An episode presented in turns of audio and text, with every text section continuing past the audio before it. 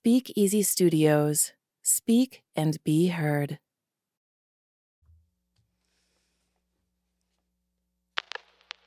What effect does stress have on your life? How does it affect your relationships? What about your business?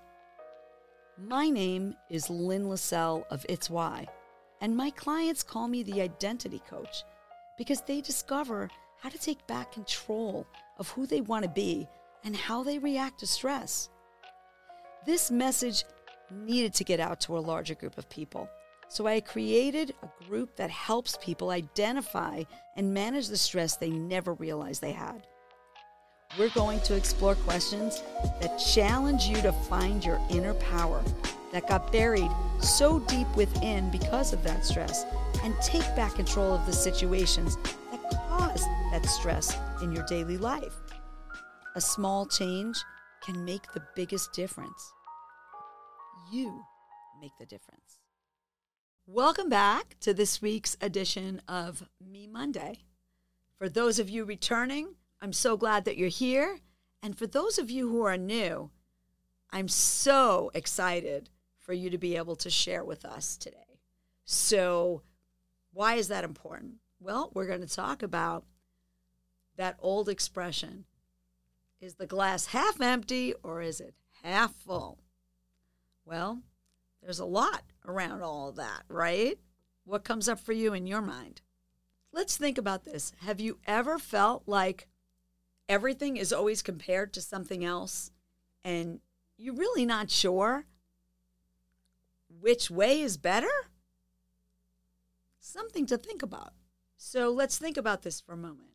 Why is it that the half that may seem full is better than the half that seems empty? Think about that for a moment. So, when you're looking at the half of things that seem bad or frustrating or difficult, what is it about that that makes it difficult for you to be able to take the next step toward the rest of that other half? At this point, I know I usually share a quote towards the end, but I think this is an important quote that can give you a visual about what I mean when we talk about half full versus half empty. It's a quote by Abraham Lincoln, and I think it really makes a very clear point. We can complain because rose bushes have thorns, or we can rejoice because thorn bushes have roses. What's a better way to look at it? That's kind of like half empty, half full. Do you prefer thorns? So let's think about this quote from Abraham Lincoln. The next time you feel like you're in the 50% of the bleep, bleep, bleep, bleep, bleep, and you can fill that in however you like, what might it feel like to be able to think about what might be in that other 50% of possibility? If you're still thinking that it's impossible to schedule some me time, even on Me Monday, how would it feel to think about what might be possible that lies in that other 50%? So let's get daring. In that 50% of what's possible for you to be able to plan me time, what are you going to plan for yourself today? How long will it be? How important will it be? How great will it make you feel? 50% possibility, well, that just makes me feel excited to just think about what opportunities might lie out there. How about you?